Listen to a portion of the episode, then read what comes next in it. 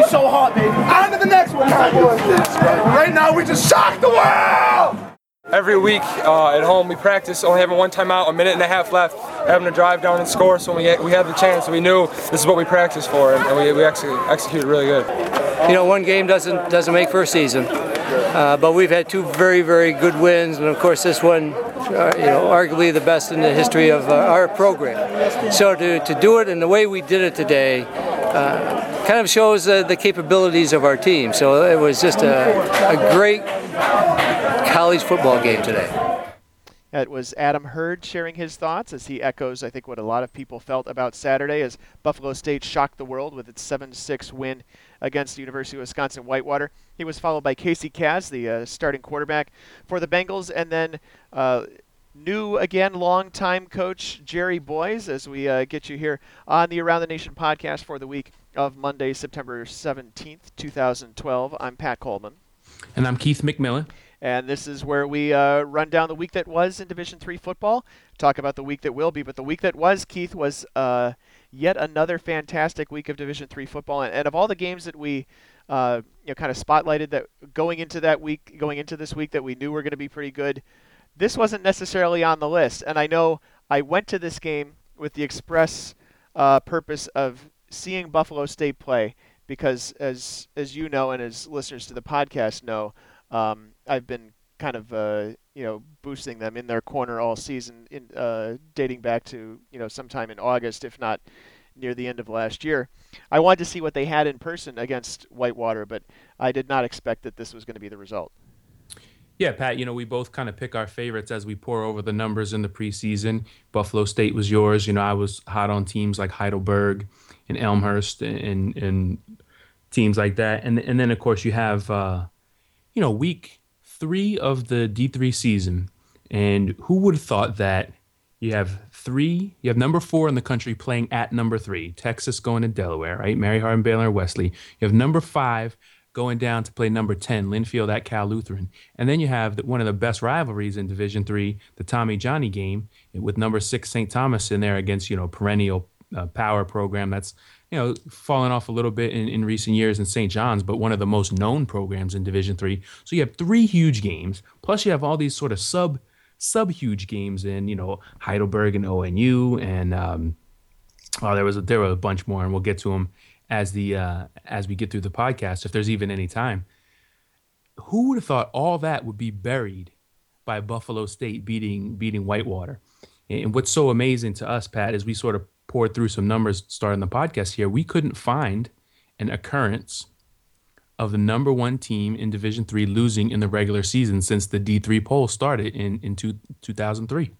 And, you know, if you go back before then, I think if you were to retroactively rank, you know, the previous three seasons, I don't think that's going to make much of a difference. You know, 1999 and on up to the 2003 season, those were years that were dominated by Mount Union. They didn't lose in the regular season, and I know because of the three longest streaks in Division III football history, I have been at the streak breaker for all three of those, and I've already gotten two solicitations for me to be at specific games later in the season. So, if you want me to be at, say, Heidelberg sometime in October, you know, see if you can make some arrangements. If you want me to be at the Monon Bell game, DePauw fans. You know, let's talk, because apparently I have a way of being there, especially this season. It's just been kind of crazy. You know, sometimes just pick a random game off the map and a guy throws for 736 yards, or, you know, take a middle-of-the-pack team at a power conference against the team that's won three consecutive national championships, and this is what happened. Yeah, man, you got the jinx going on. I've never seen anything like it, and, you know... If I was a team, I wouldn't want you anywhere near my field on that day, because who knows what would happen. You know, you might lose to a team that only has 9 guys left to play or something. and this doesn't even really I haven't really mentioned, of course, what happened in the second game I was at on Saturday, in which Benedictine came back and scored 25 unanswered points in the third and fourth quarter to beat Albion.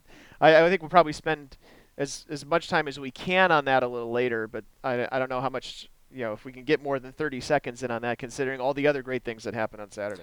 Yeah, let's get back to the significance of the number one team in Division III losing. Okay, probably only D3 diehards listen to the podcast, but if any week, you know, people from outside Division III were going to poke their ears in with us, this might be the week. And if it is, you know, let's try to describe how big a deal this is. Okay, this isn't really like Alabama losing, because Alabama might be the number one team in Division I, 2010 and 11 and 12, but not for 7 years straight. Okay, for the, you know, we go from 2005 to now. You have Mount Union, Whitewater, number one and number two.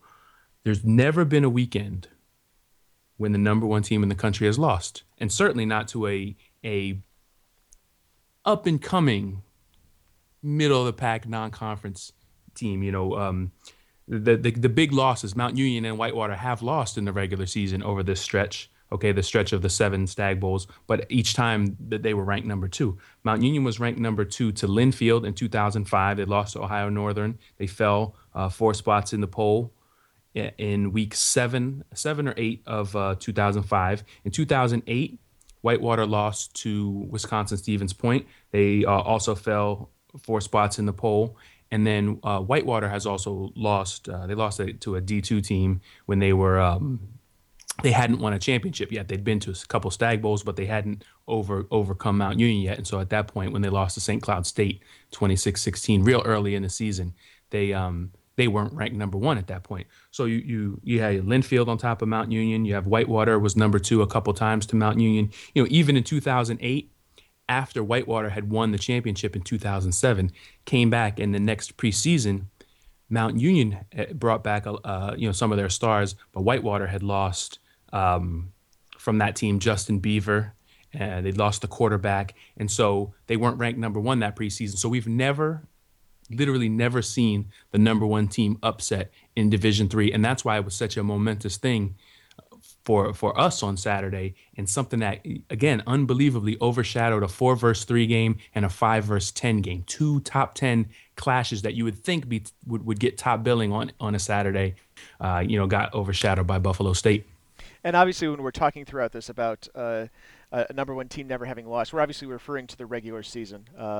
Obviously, it's happened in the It's happened in the semifinals. It's happened in the championship. I guess it happened in the quarters when we were talking about Linfield in 2005 losing to Whitewater. But, you know, not during the course of the regular season. You know, the regular season in Division III is just 10 games. You don't have quite as much cross-country travel that you would, obviously, in Division I or even in the FCS, possibly even in Division II, because some of those Division II conferences are pretty widespread geographically. So, you know, it just, as Keith said, it just doesn't happen. And we're going to talk about, and I will talk about, the specifics of this particular game. Obviously, there were some things that we saw about Whitewater that are interesting and that we'll have to deal with. And we'll hear from Lance Leipold, the Whitewater head coach, some of his reactions immediately after the game as well.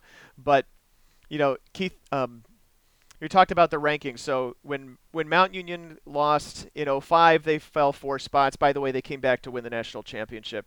Whitewater fell 4 spots in 2008, and when they lost, and they didn't do so poorly the rest of the way either. So for Whitewater to lose 3 spots, you know, people are suggesting that that's uncalled for. But to be honest with you, it's kind of pretty much in line with what's happened in the past. And until Whitewater loses again, you know, I think we still have this all in front of us. I was not voting Whitewater number one, and to be honest with you, even if Whitewater had won that game on Saturday, I was already kind of mentally contemplating flipping Mount Union and putting Mary Hardin-Baylor, not Mount Union, flipping Mary Hardin-Baylor into my number 2 spot and moving Whitewater down to number 3, because they just didn't look very good, to be honest with you, but. Yeah, I think, to be honest with you, even if Whitewater had won that game, they might not be number one today. You know, it's possible, because one of the things that our poll has been known for over the years is to not just, you know, cede any spot to any particular team, not just give it to them because they had it the week previously. You know, when you have undefeated teams vying, you know, for that number one spot, we've always taken it upon ourselves to look at not just, you know, where the team was ranked the previous week, but to look at how they're performing, how injuries may affect their lineup, you know, what they've done you know, in recent weeks, when you get late in the season, you know, sometimes the weight of those games is a little heavier than, you know, games early in the season. And so we've always taken it upon ourselves to move teams around, you know, not just because you win, you move up, you lose, you move down. And we saw that really throughout the poll. You know, some people were disappointed with the shakeup in the top six, but I think it's still a very clear top six. And then there was movement in other places in the poll. You know, St. John Fisher, for example, a team that's won, they won the past 2 weeks, but they won kind of shaky ways, fell down a spot. And Franklin, you know, lost 2 weeks ago and then finally won this week, and they dropped 5 spots from 20 to 25. And sometimes that's an indication of not really Franklin playing poorly, but other teams in the poll playing really well, and you want to move them up and give them that respect that they deserve. And of course, you know, there was a little bit of craziness in the poll itself with Buff State moving in at 2-1, and then you kind of, as a voter, having to drag Brockport State, which is 3-0 and impressive 3-0, having to drag them in before you put Buffalo State in, because Brockport State has beaten Buffalo State. And I think that is actually one pretty big key of why you know, you can't drop Whitewater so far in the poll below. You know, you can't just automatically slot Buff State in ahead of where Whitewater is, because Buff State already has a loss in week 2 of this season to Brockport. And Brockport State and Buff State in last week's poll, the previous week, week 2, had combined for a grand total of 3 votes, 3 points. So Brockport State and Buff State each leap into the poll.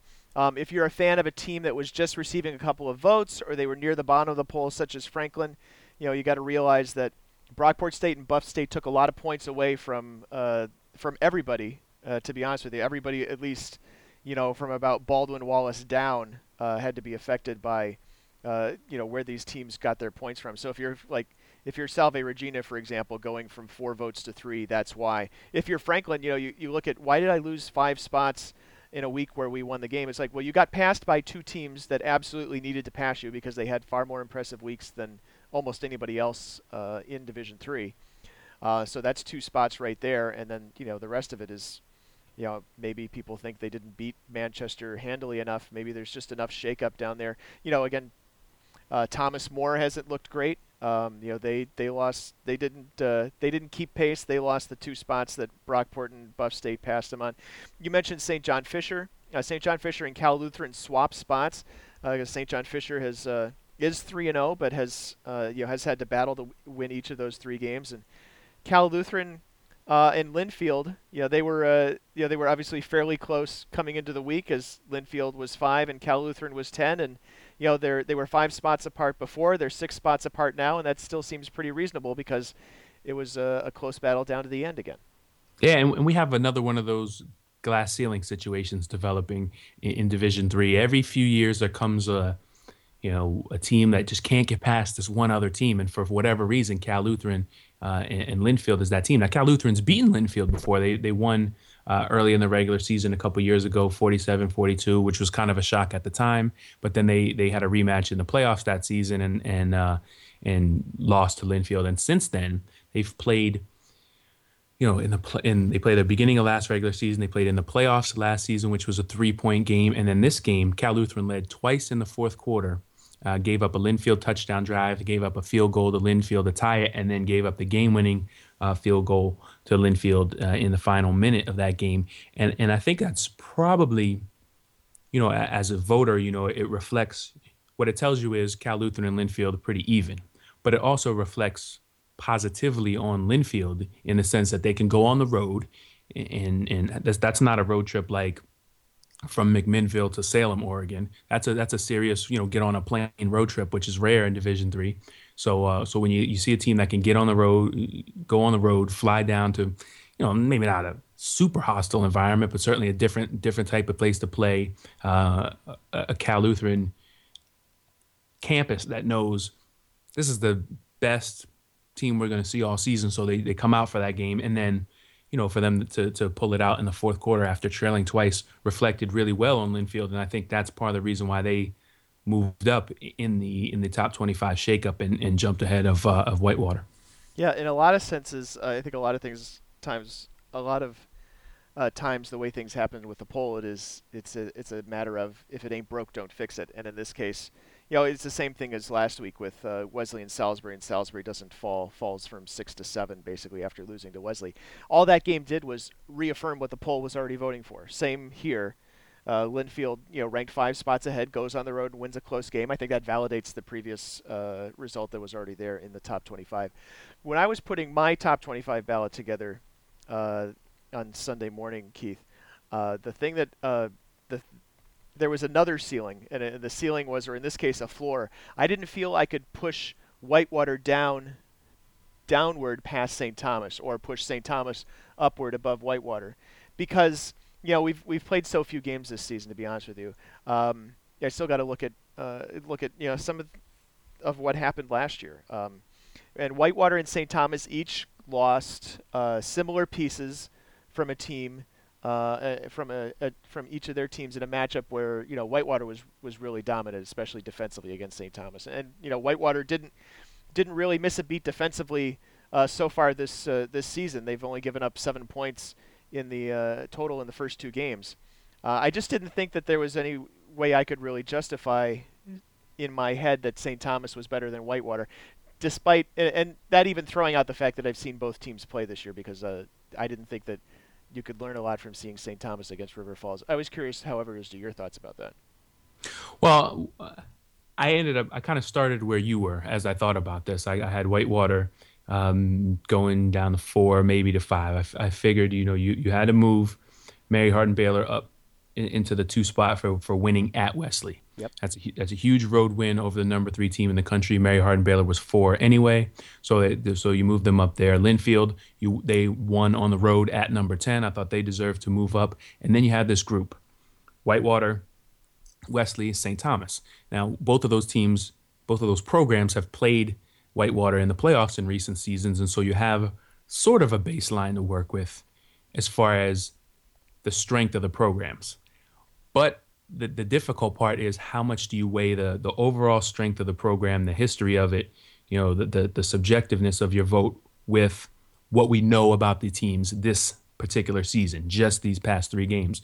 And what we know, Pat, what you learned on Saturday by being at Whitewater is that, you know, the Warhawks are struggling a little bit on offense, still trying to get a quarterback into the flow of the season, Lee Brecky.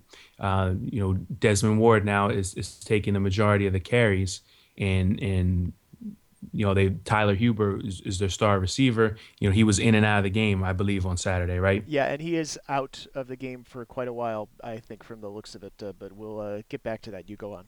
So yeah, so they're a struggle a little bit on offense, but they're still a dominant defense, and they're still a program, I think, that's earned the respect over time. I love to, you know, when I do the vote, I usually go by, what do we know? What have we seen happen this year? But I felt like this was one of those occasions where you just can't project something like this to happen again. You wouldn't expect Whitewater to lose again. That's not to say that Platteville, Oshkosh, La Crosse, somebody like that won't beat them later in the season, but I think for right now you have to consider it a fluke. And so there's a very good argument to be made for doing what you did, which is to keep, you know, to say, I don't think St. Thomas is at Whitewater's level, because St. Thomas lost about what Whitewater lost. There's an argument, same thing for Wesley. You know, Wesley has played Whitewater several times. They've never shown themselves to be better than Whitewater. So why would we assume, without having a head-to-head result, that they are? In the end, what I chose to do was sort of take a leap of faith and push Whitewater down to 6 and give Wesley and St. Thomas credit for winning this season. Obviously, Wesley hasn't beaten. Wesley lost on Saturday, but they have a win over number 8 now, Salisbury. So you know, Wesley playing this schedule where they're playing Salisbury, playing Mary Hardin-Baylor. They'll have games against Birmingham Southern and Louisiana College and Huntington coming up later in the season. So they'll get a pretty we'll get a pretty good idea what kind of Wesley team we're dealing with. But I gave them a little bit of credit. So I, as is podcast tradition, long answer to a short question. Whitewater moved down to 6 on my ballot, but I think that's a place where this is all fluid. It's gonna change from week to week, because now we're looking at Mount Union is number 1.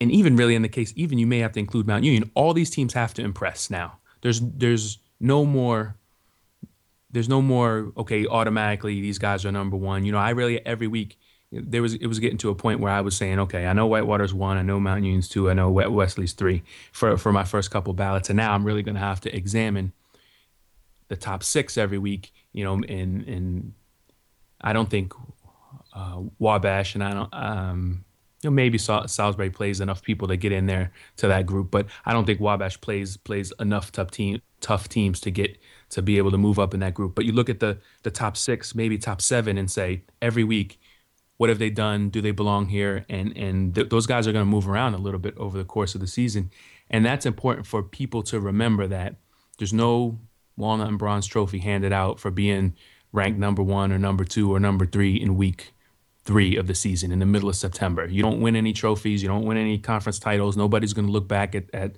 the week 3 poll, except for us some future year. Nobody's going to look back at right now and say, this was an important point in time. It was an important week to start the movement, but it's just the beginning of the story of the 2012 season. And so it's important to remember that we only know what we know now. These are just all pieces of data that are all going to come together for us as the games as the games happen over the next several weeks. Keith mentioned Lee Brekke not necessarily being in the flow of the offense so far for Wisconsin-Whitewater. Lance Leipold, the Whitewater head coach, talked about that after the game. You know, we've been fortunate to have a lot of good players in this program last few years, and sometimes it's, you know, everyone thinks because Lee started some games over 2 years ago that he's going to just magically step in and it's all going to keep moving again. And you know, as you can see, I don't know how they lost last week. You know, that's my respect goes to that conference and out there a lot, because there's some good athletes there and good quarterback play. So, you know, again, we've got to take a look at what we're doing, how much we have in, all those things. It's a good time for self-evaluation before I make a full thing on where Lee's at. But when you don't score any touchdowns as an offense, as a group, or as a football team, you have to take ownership of that you're not where you need to be as an offense. So here's the thing about Lee Brekke, for those of you who didn't see the game or whatever. 14-22 passing. He threw a pair of interceptions. One of them was a Hail Mary pass at the end of the game. 14-22 for 188 yards. They were pretty short passes. They didn't really take any big strikes downfield.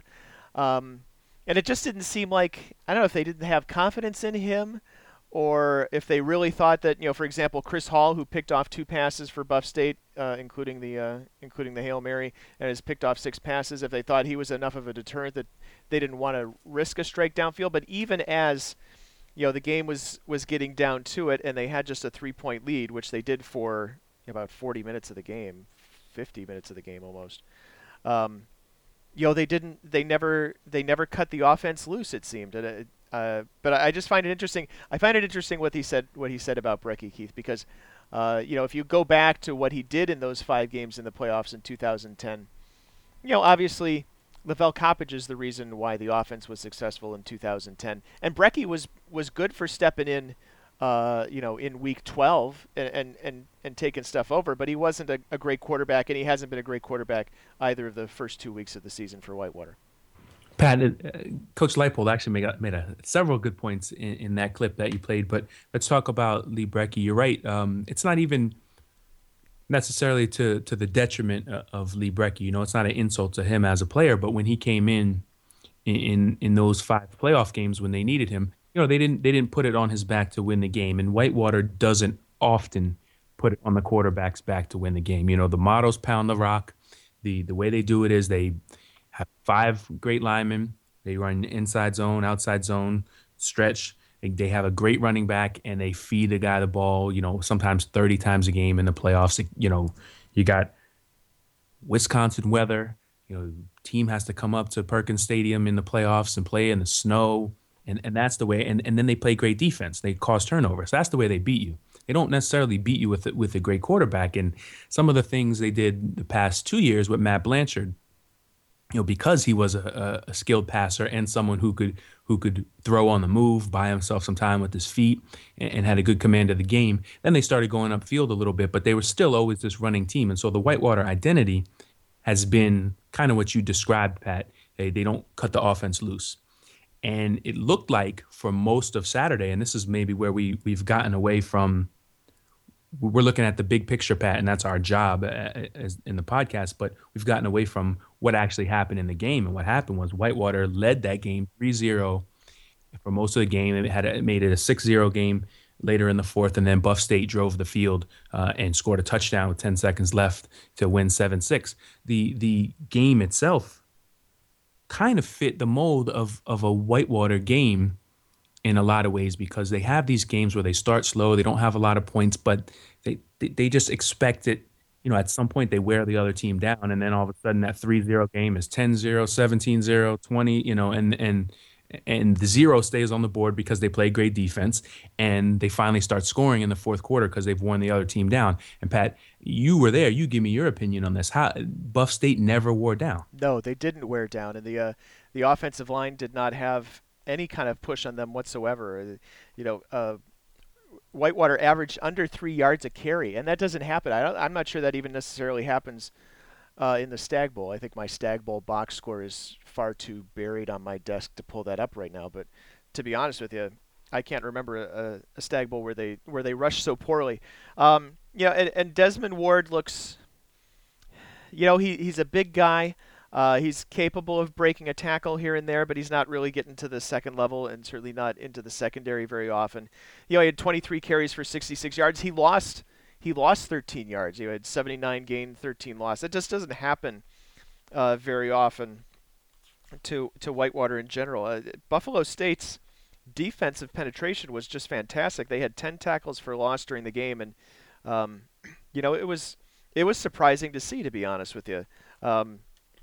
I asked the people in the Whitewater press box just to kind of validate my memory. It's like, how many starting offensive linemen did Whitewater lose? And the answer was just two. I'm not sure that, I didn't go back and independently verify, but that was the number I was given. They really struggled to move the ball in the running game, and they didn't take shots downfield in the passing game. And we mentioned Tyler Huber earlier. He did finish the game with 5 catches for 84 yards. Well, actually, he finished the game by basically being carried off the field. He couldn't put any weight on his left leg, which is where he was injured earlier in the season. So that might be another big loss for them. Steve Morris was the second leading receiver. He had just 27 yards receiving on 4 catches after going, I think, 7 for 102 with a touchdown in the opener against Wash U. So, I mean, Whitewater's going to, it may continue to struggle here, and I don't know quite if, for example, Ryan Givens, who's kind of the change of pace back, is the answer. He had 71 yards on 14 carries, so 34 of those were on one carry, and the rest of them were, not too much more successful than Desmond Ward's was. And then the pressure really got to Lee Brekke. Somehow Buff State wasn't credited with a single sack on the game, but Brekke was, credited with 5 runs for negative 19 yards. Well, here are a couple points that stand out. As far as Whitewater going forward, as a Warhawks fan, they still played great defense. Buff State was off the board for 59 minutes and change. It wasn't like they came into the park and dominated. They came in and went toe-to-toe, and Whitewater's offense was shaky. And, Buff State played as well on defense as Whitewater did. But each team independently going forward, Buff State now has this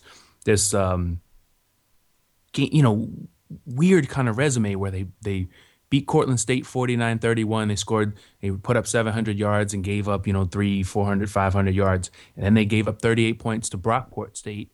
And then they went out to Whitewater and played this inspired game, clearly their best defensive game of the season. And, part of that also has to be on Whitewater and that offense being shaky. But as Whitewater goes forward, when they have to start worrying about Platteville, Oshkosh, and the rest of the teams in the WIAC, Lacrosse, and those guys, is they still have that defense. The defense seems to be intact. So in that case, they at least have a fighting chance to, you know, and there's reason for you to for a voter to believe that Whitewater may belong still in the top five, even though they're shaky on offense. But here's the key takeaway point I want to get from what Coach Leipold said.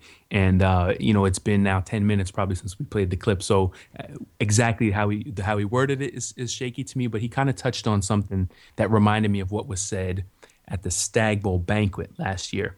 And both teams, you know, came up to the podium, and the night before the championship game, the two teams are in the Salem Civic Center, and they're having this dinner, and they get a chance to speak to each other and speak from the heart and speak to their team. And one of the things that came up is it being the seventh consecutive Stag Bowl for both of these teams. Could they fathom it? Did they ever appreciate it? And the thing that is consistent between Mount Union and Whitewater all over the 7 years, the longer that streak would get, is they always say, you know, we don't really know how it got that way. You know, we don't appreciate it. We can't fathom it. Right now, we don't grasp it. And that's what what Coach Karras and both teams were saying on the podium last year is, you know, sometime in the future, we will grasp how amazing this streak of being in 7 consecutive Stag Bowls is. But right now, all we can focus on is trying to win tomorrow. And Saturday, that future started to arrive, because once you see a Whitewater team lose, like a normal team does, have its ups and downs over the course of a season, we start to appreciate. And maybe if Mount Union loses later in the season too, it'll really, not only will it jumble Division III up, but if it happens, it will help us start to appreciate how amazing the past 7 seasons were for both of these programs. You know, to play week in and week out and to never have an off week. Whitewater, 46 wins in a row.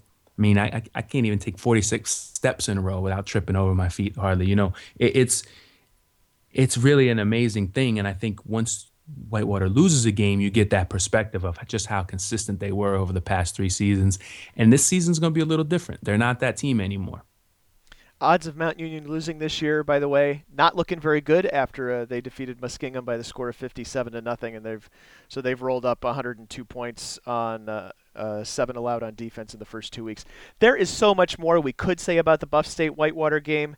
I encourage you to go to our game story page. We've got highlight videos. You can see, for example, the hook and double lateral pass that got them out of a 4th and 19 situation. Got them a fresh set of downs on that final drive. Game-winning touchdown is there. There's 2 different clips on that. Actually, there's a third if you go down through the D3 reports. Whitewater's D3 report has an end zone angle on that. And then there's 3 post-game interviews. We played clips of Casey Kaz and Jerry Boys earlier, and then Pasquale Vacchio, the leading tackler, the linebacker for Buff State, is in there as well. So. You can get much more about that game. We're already more than a half hour into this podcast, and I suspect that we're not even quite halfway. So we are going to move on, as they would say, we're going to move ahead to further action. And that was, for example, how about that number 3 versus number 4 game we've already been talking about? And let's, before we get into it, let's hear what Ladarrell Bailey, the winning quarterback for Mary Hardin-Baylor, had to say. Thanks to Jason Bowen and Sean Green of WDEL. It's all about coming out and having fun. You know, those games last year, it hurt bad. You know, we thought about it all offseason this summer, just working hard as a team, you know, to come out here and just beat these guys. And I think we did pretty good today. I'm excited.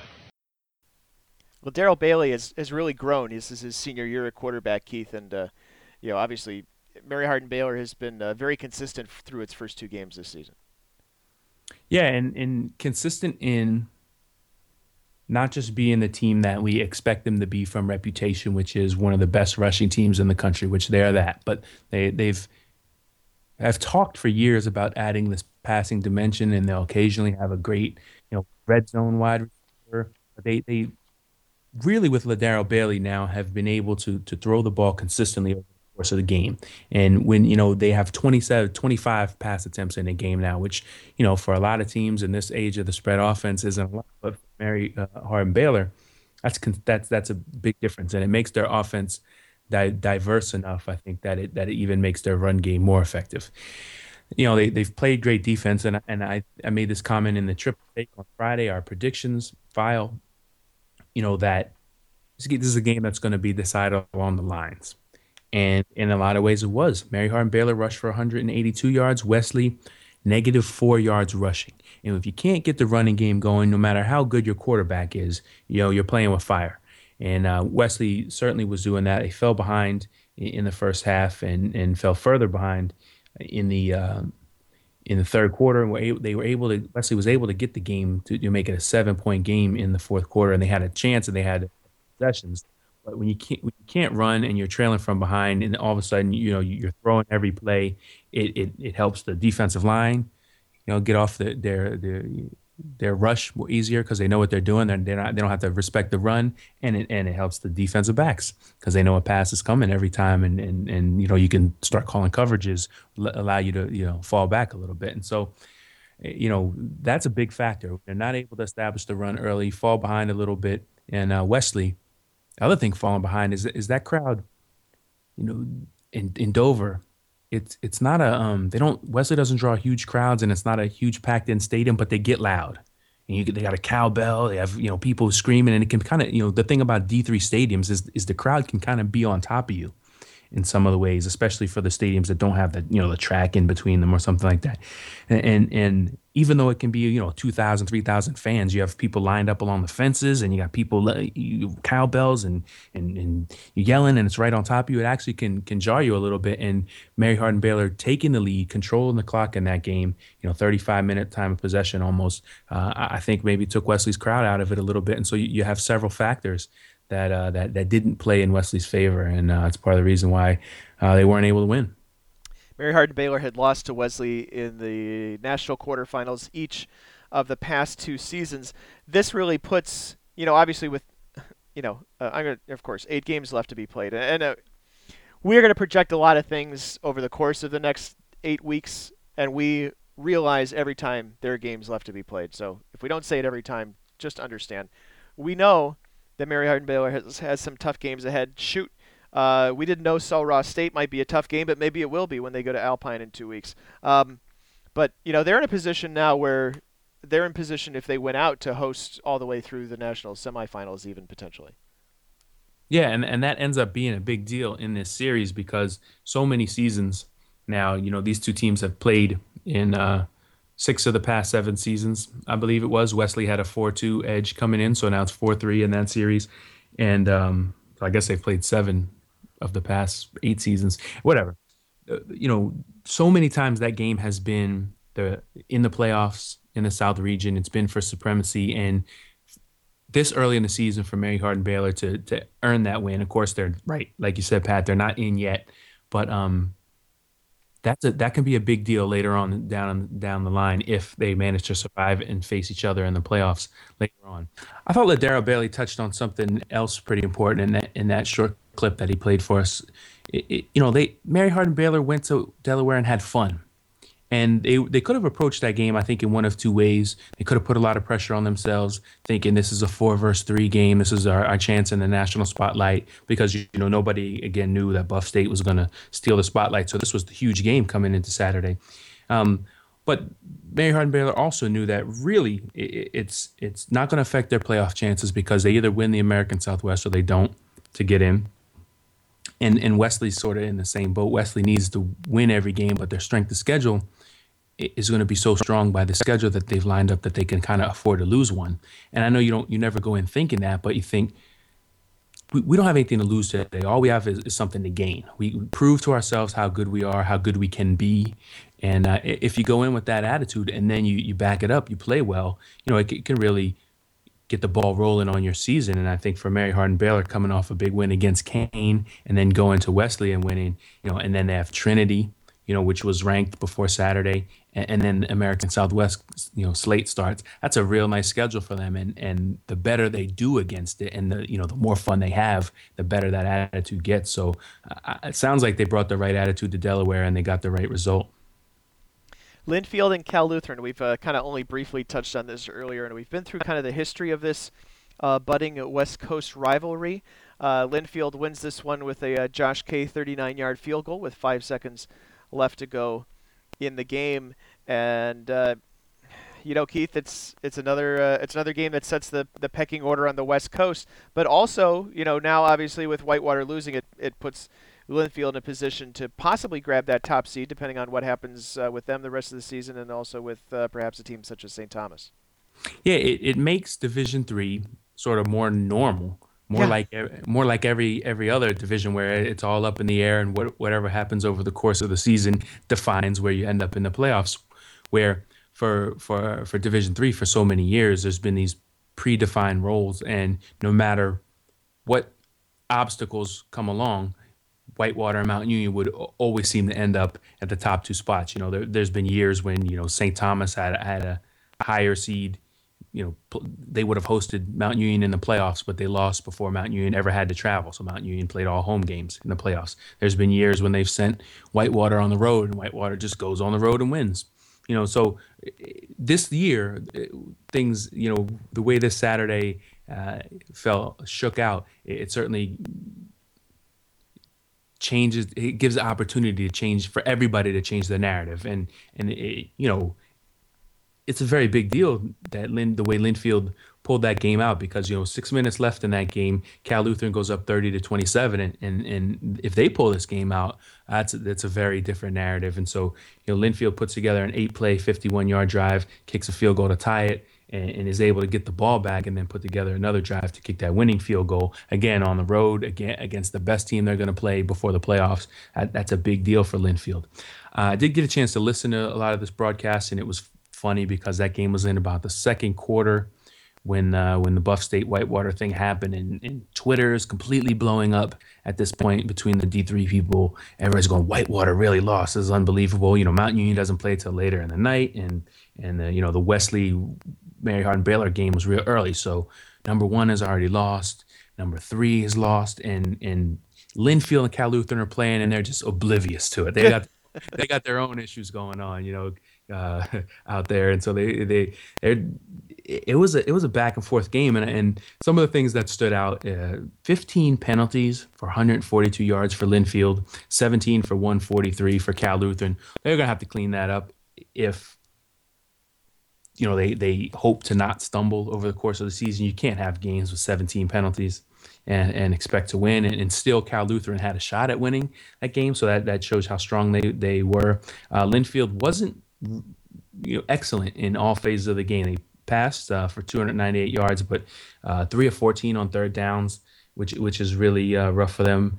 You know, both teams were able to run the ball a little bit, but Cal Lutheran just 3 yards a carry, so that's you know, I know that's not their bread and butter. Their best offensive player right now is a wide receiver in Eric Rogers, but they've you know, got to have that offensive balance if they're going to be successful over the course of the season. They don't want to throw the ball 55 times and then run it 37 times and only gain 3 yards per carry. You know, it just makes you want to throw the ball more if you can't get anything going in the run game. So both of those teams have some flaws, but they also brought out each other's flaws, because that's the best team they're each going to play all season. You know, Keith, we talked in kickoff about teams that are balanced on offense, and, you know, how they've been the more successful teams in the playoffs over the last couple of years. You mentioned it, you know, about Linfield. You know, obviously when Linfield won the national championship, they had, you know, one of the best quarterbacks in Division III history, and it's been hard for anybody else to kind of live up to that after that. But at least they've been able to, you know, you mentioned obviously the yards per carry isn't great, but you know, they've also had a pretty big revolving door at running back for a while. So Josh Hill at 6.1 yards a carry, 134 yards on the ground on Saturday. That's a really big kind of unsung piece for them. Sure. And Linfield, when they've been able to run the ball, they've been tough to stop offensively. I mean, they put up points big. They've had quarterbacks, you know, since Brett Elliott. Aaron Boehm was pretty good, and Mickey Inns has been. It was a standout for them. You know, he threw for 298 yards on Saturday, again against one of the, you know, best teams they're going to play all season. And when they're diverse offensively, you know, Linfield's also a 4-2-5 defense, and so they give teams a different look that they're not used to. And when they're scoring, when they're rolling points up, boy, they're tough to beat. And they've I think they're shaping up for what could be an interesting Northwest Conference race now because what we've seen Willamette do in the first couple of weeks. And then Pacific Lutheran picked up a big win on Saturday too. So that could get interesting out west. You know, it's going to be maybe not just one of those years where it's just Linfield and just Cal Lutheran, but I still think those are probably the two best teams that each will see all season. And one other thing I should point out from the box score, Eric Rogers, who we mentioned, 10 catches on Saturday for 142 yards, didn't get in the end zone, but this guy's dominant. And if Cal Lutheran gets in a playoff game with somebody that hadn't seen him play before and they don't double cover him, he's going to be trouble. Yeah, we may not get a chance to talk too much about Willamette, but obviously Willamette with an exciting win on Friday night against East Texas Baptist. And yeah, you're right. We could end up seeing more than one playoff representative from the Northwest Conference.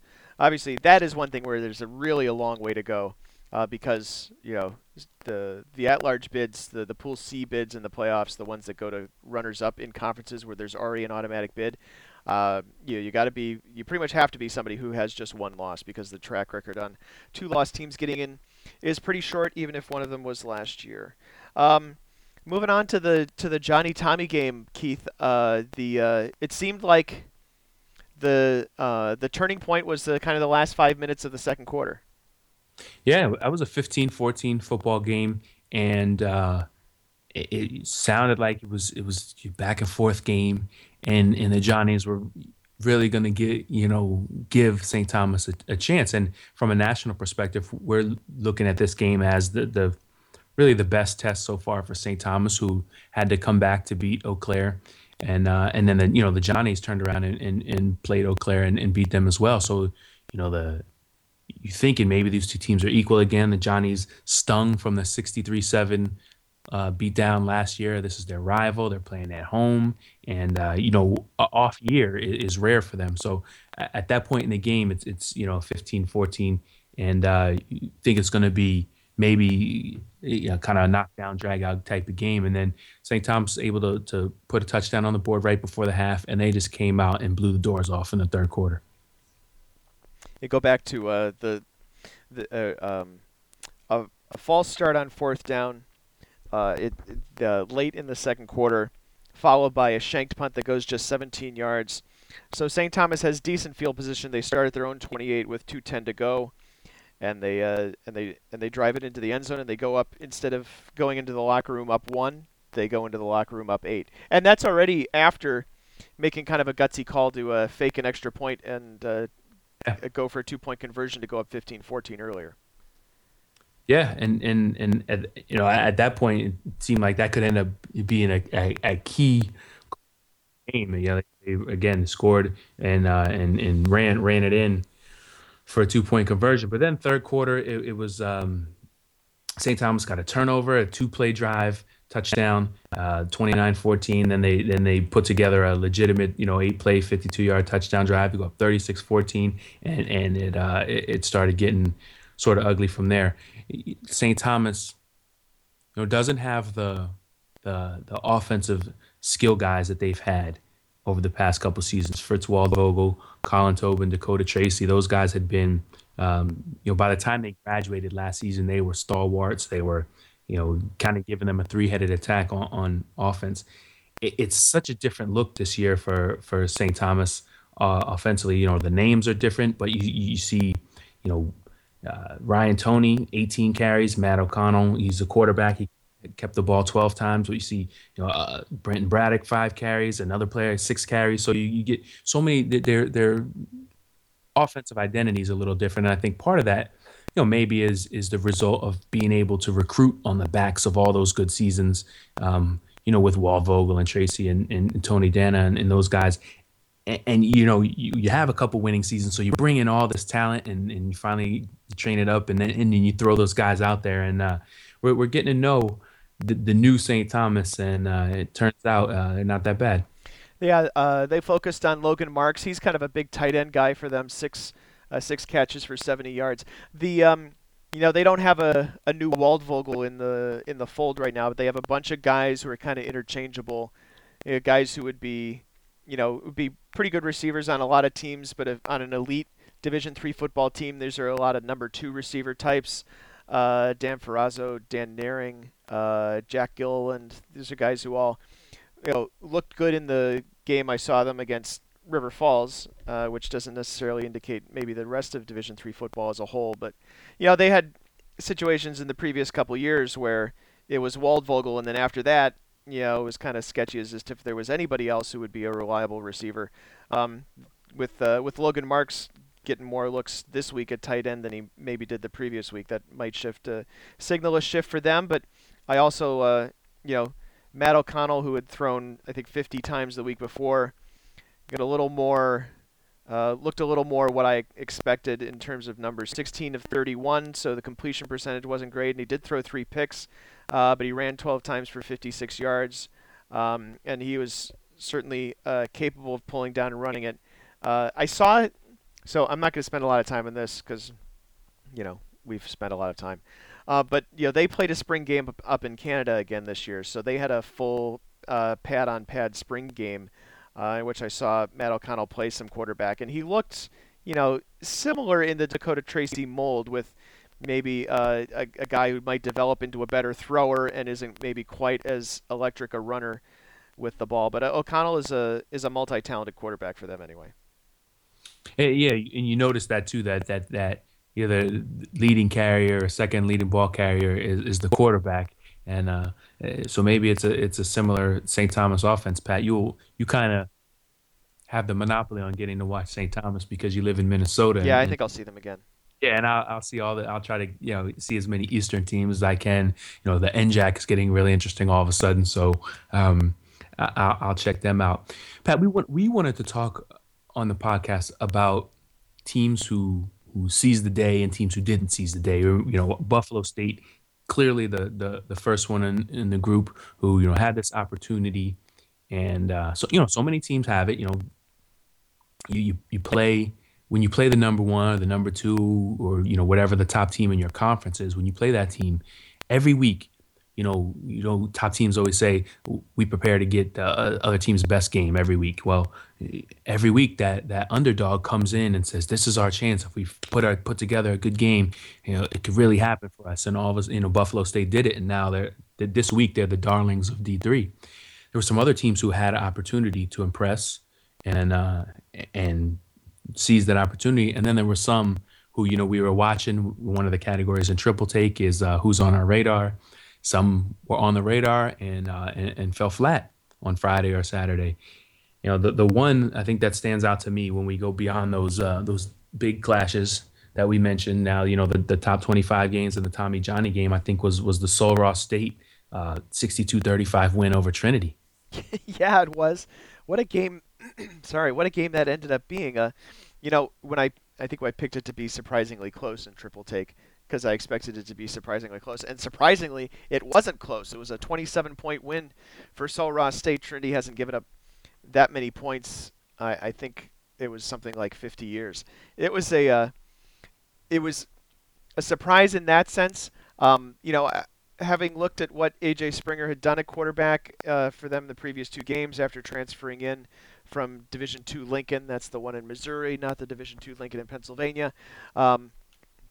You know, I thought they had a shot, and they played well offensively, especially against Eastern New Mexico and Western New Mexico, 2 Division II teams, in the first 2 weeks. So I was kind of eager to see how that might translate against a Division III team. And I also thought that Trinity, having floated up to 11, had floated really, really high in our poll based on, you know, what they'd actually accomplished last year and what they'd accomplished so far this year. So I thought that was a game that might be – that might be ripe for an upset, but certainly I don't think anybody pictured a 27-point win. No, and you know, it was a battle coming in of 2 quarterbacks that we wanted to keep an eye on. Around the Region had featured Nick McKissick from Trinity last week, and A.J. Springer had put up some gaudy numbers, you know, the first 2 weeks.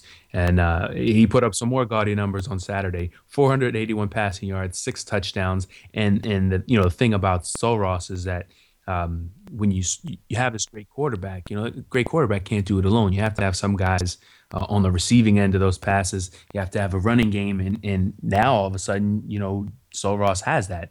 Cordrick Mobley, 7 catches for 148 yards and 2 touchdowns, a 64-yard touchdown on Saturday. Dominique Carson, 19 carries for 128 yards and a 54-yard run. And then he also had 5 catches for 119 yards, 73-yard touchdown catch, 2 touchdown catches, and another receiver had a 49-yard touchdown catch, and another one, or a 49-yard catch, another one had a 25-yard catch, 14-yard catch. So Springer is eating up these yards in chunks, and just wasn't able to keep up, and that's almost heresy, you know. I mean, Trinity law for so many years was known for that defense, and then to see 62 get hung on them was really eye-opening. Also seizing the day, how about the entire Northern Athletics Conference? Pretty much, they went 5-2 against the MIAA in the NAFCON MIAA Challenge, including the nightcap, the one in which Benedictine came back to win against Albion. You know, for notes. In terms of that game, you may recognize Spencer Krause. He's the starting quarterback for Albion. He was successful the week before against Wheaton. He got knocked out in the third quarter of that game. It literally actually left the game in an ambulance after getting hit by Ben Lockton, one of our preseason All-Americans at defensive end for Benedictine. And after that, they really didn't do very much on offense. And Benedictine came back and they took advantage of 2 safeties and took the free kick kickoff back for a touchdown to eventually win the game. But for the MIAA, which had set up a challenge series, I thought they could be pretty successful in. That has to be really disappointing. And then they play one more year of this, and then they have 2 years of a challenge with the CCIW, in which, you know, if they struggle with the NAFCON, they're going to get creamed by the CCIW. Yeah, and you know, we don't want to jump too far ahead, but let's jump to 2016. We're all over that. You're right, Pat. I mean, you said if you can't beat the NAFCON, how you expect to beat one of the better conferences in Division III? For the NAFCON, this was one of those weekends where the conference had a chance to earn respect, and they seized the day. Maybe no one more so than Concordia, Illinois. On the site, you may see him referred to as Concordia Chicago. 63-47 against Hope. That was a 35-28 game at halftime. Was a shootout, and they just kept on putting the points on the board. Jake Kaler, the quarterback, 386 yards, 5 touchdowns, and that was a kickoffs pick, I believe, to win the NAFCON. But you know, based on where we see the two conferences, I didn't see certainly Saturday's results. I didn't see Concordia, Wisconsin, or River Falls, you may call it. River Forest. Forest. I knew I was going to say that wrong. Pick a river. 13-10 over Trine. I think that was a little surprising. And really the only the big win for the MIAA is maybe the team that's the favorite in that conference now was Adrian beating Wisconsin Lutheran 31-23. And Wisconsin Lutheran was one of the teams who I had sort of started to load up the bandwagon for. So the MIAA did score one win, but, you know, Rockford beating Olivet. Rockford and Trine won on Saturday. And those are two things that got buried because of the way Saturday went. But, snapping a long losing streak, it was a big weekend for that conference. Rockford snaps a 23-game losing streak. Teal snaps a 24-game losing streak. Those are teams that obviously seized their opportunities on Saturday. A couple of big games and big results in the Ohio Athletic Conference as well. And I'm not talking about the 57-0 pounding that Mount Union put on Muskingum. I'm talking about a great game played under the lights in Cleveland, and then the Heidelberg game in the afternoon as well. Yeah, and if you were a kickoff subscriber, you saw it written about. Heidelberg lost Germany Woods. He transferred late in the summer from Heidelberg to Mount Union. He was the All-American running back. And normally you see a team lose its All-American. You think, man, that's going to be trouble. They're going to have a rough year. And, one of the coaches within the conference had mentioned this, and it made it into kickoff that, you know, Cartel Brooks, another running back for Heidelberg, may be just as good as Woods was. And on Saturday, boy, he proved it. You know, 24 carries, 184 yards, 2 touchdowns, a 51-yard run mixed in with those, and really no contest in this game. Heidelberg 43-7 against Ohio Northern. And Ohio Northern now kind of on shaky ground. Remember, they lost to to North Carolina Wesleyan in week one. And I think we could take ONU now, they're 0-2, out of the mix for that number two team in the OAC. We always, sort of safely assume that Mount Union is number one. Heidelberg, maybe the team that gives Mount Union a challenge, or maybe Baldwin Wallace, which picked up a win against John Carroll. Yeah, in a nice and come from behind fashion as well. A guy named Brendan Gulick has a D3 report on that game. You can find the D3 reports at the bottom of the page. There's also a handful of other D3 reports, actually one which came in while we're in the middle of recording this podcast. So there sometimes are late additions and a bunch of good games to kind of review. And if you are at a game, of course, during the course of a weekend, feel free to do the same thing. Watch the watch the models that are being provided for you this week. If you have a video camera, that's cool. If you have an iPhone, that works just fine as well. Watch the wind and keep your frame horizontal, because that's the way televisions are. You don't watch your television up and down in portrait mode. Landscape, please. Hobart. How about Hobart beating Utica? That was a game where I think we thought that Utica with its with its senior four-year starter at quarterback might be able to make some noise and knock Hobart off. Yeah, I mean, the noise he made was getting sacked 10 times. It was ouch.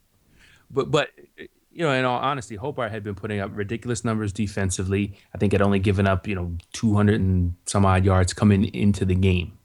And then Utica, on the other hand, who's been sort of a program on the rise for maybe a season and a half now, in the Empire 8. They put up 45 and 40 their first two games, so you're thinking something's got to give in this game. Utica's going to put up some points, but Hobart was impressive defensively. Not only the 10 sacks, but Utica never got any semblance of a running game going. And even though they're not that much of a running team, I actually saw them play last season against Frostburg State.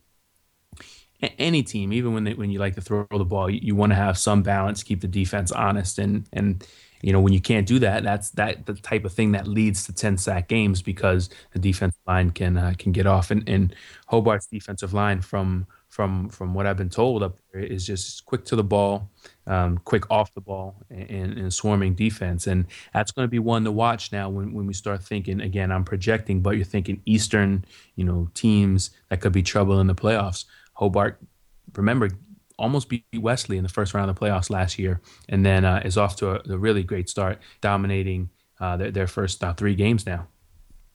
Andrew Banquet, the four-year starter I mentioned, a quarterback for Utica, 28 of 45 passing for 313, 3 touchdowns. Keith mentioned the sacks. Hobart, offensively, Bobby Daugherty, the running back, 20 carries for 174. And 3 touchdowns there as well. Junior Woodard, 6 catches for 161. That's a name that we have said more than once over the course of the past couple of years here on the podcast. Keith, you mentioned seeing Utica beat Frostburg last year.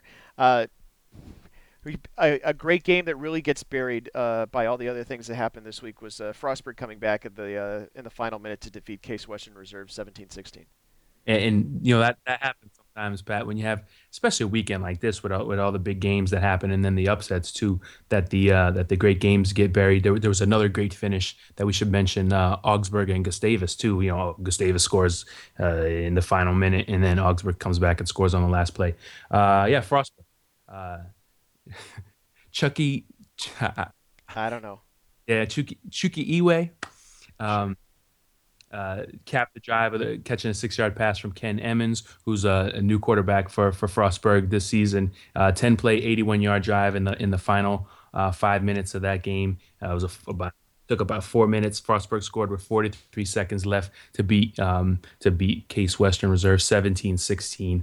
And I think what's pretty neat about that is sort of a random pairing, right? A UAA team from Cleveland and a Empire 8 team from Maryland. We got open date. Hey, we got an open date. All right, let's play. And Frostburg and Case, good test, because Case Western Reserve is they don't get a chance to play a lot of teams from leagues like the conferences like the R8. I think the same deal. There so many of their games are against same type of teams that it was kind of neat to see these two teams get together. Case losing makes me think about the Pool B picture. It makes me think about some of the things that we've already talked about, but also the Center W&L game. And is that a matter of W&L seizing the day or Center, being the opposite direction? I guess. I think it was a W&L deal because of the way it happened. Washington Lee scored 2 touchdowns in a row in that game, and it was a good game at one point, 14-10, and at the end of the first quarter, and then boom, three. I guess it didn't happen, quickly, but over the course of the game, W&L so it sort of broke, turned from a 14-10 game to a 34-10 game. And remember, W&L is coached now by Scott Abel. So many years, Frank Mariello was the coach. Abel was the guy who turned W&L from sort of a stoic, old school offense to this running the pistol and all these crazy option plays. To just suddenly they're a contender to win the ODAC every season, and Center playoff team last season and had been high powered on offense. I think maybe the W&L defense just as impressive, and that's one of those games that kind of throws everything into whack too. Because remember in week one, W&L went up to Franklin Marshall, lost 35-28, and now you have Center, which we thought was a contender in the SAA, and this is. When we start breaking this stuff down, Pat, and see how all intertwined it is from the non-conference play, it really gets twisted. But I think that was definitely a matter of W&L seizing the day and seizing its opportunity to beat a team like Center. And it does seem like there's even more interesting non-conference play than usual this year. It's been a really fun year to watch so far, and we're just 3 weeks in. Courage Bowl, University of Rochester bowing out after this year, and they almost, took the spoils of the rivalry home with them. Pat, you referenced it too. You look at a game like that game, the 20-16 final on Saturday. Rochester had a chance to win that game, and you say, why do you want out of the series? Because first of all, there's no game that Rochester is going to play that's going to get them as much positive publicity as Courage Bowl. Nationally, with us. And also within the areas that they recruit. I know Rochester is sort of an elite institution, and their recruiting net is cast a little wider than just upstate New York. But at the same time, this is good pub for them in upstate New York. The case maybe has been made that they're not competitive with a team like St. John Fisher, which has the advantage of a facility that was built to host the Buffalo Bills training camp, and then they recruit with that in mind. And it's they've played Mount Union, they've played in the playoffs, and St. John Fisher is supposed to be so much better than them. But you look at a game like Saturday. I went to the Courage Bowl maybe 3 years ago now, and that was a 35-33 game. So I know there was a 52-3 result in there, but I don't think Rochester can't compete with St. John Fisher. And I almost think you